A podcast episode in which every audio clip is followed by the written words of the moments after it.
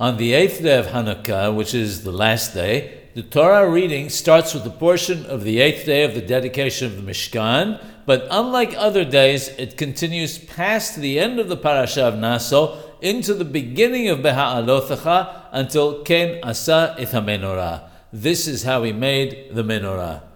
If perhaps out of force of habit, the Hazan did not read the whole portion, but only read the amount that he would have done every day, and the one who'd been called up for the reading recited the bracha harona, the final blessing, they will still have fulfilled their obligation. However, if the Sefer Torah is still on the Teba, then the Hazan should continue the reading until Ken Asayt menorah, but without reciting any blessing.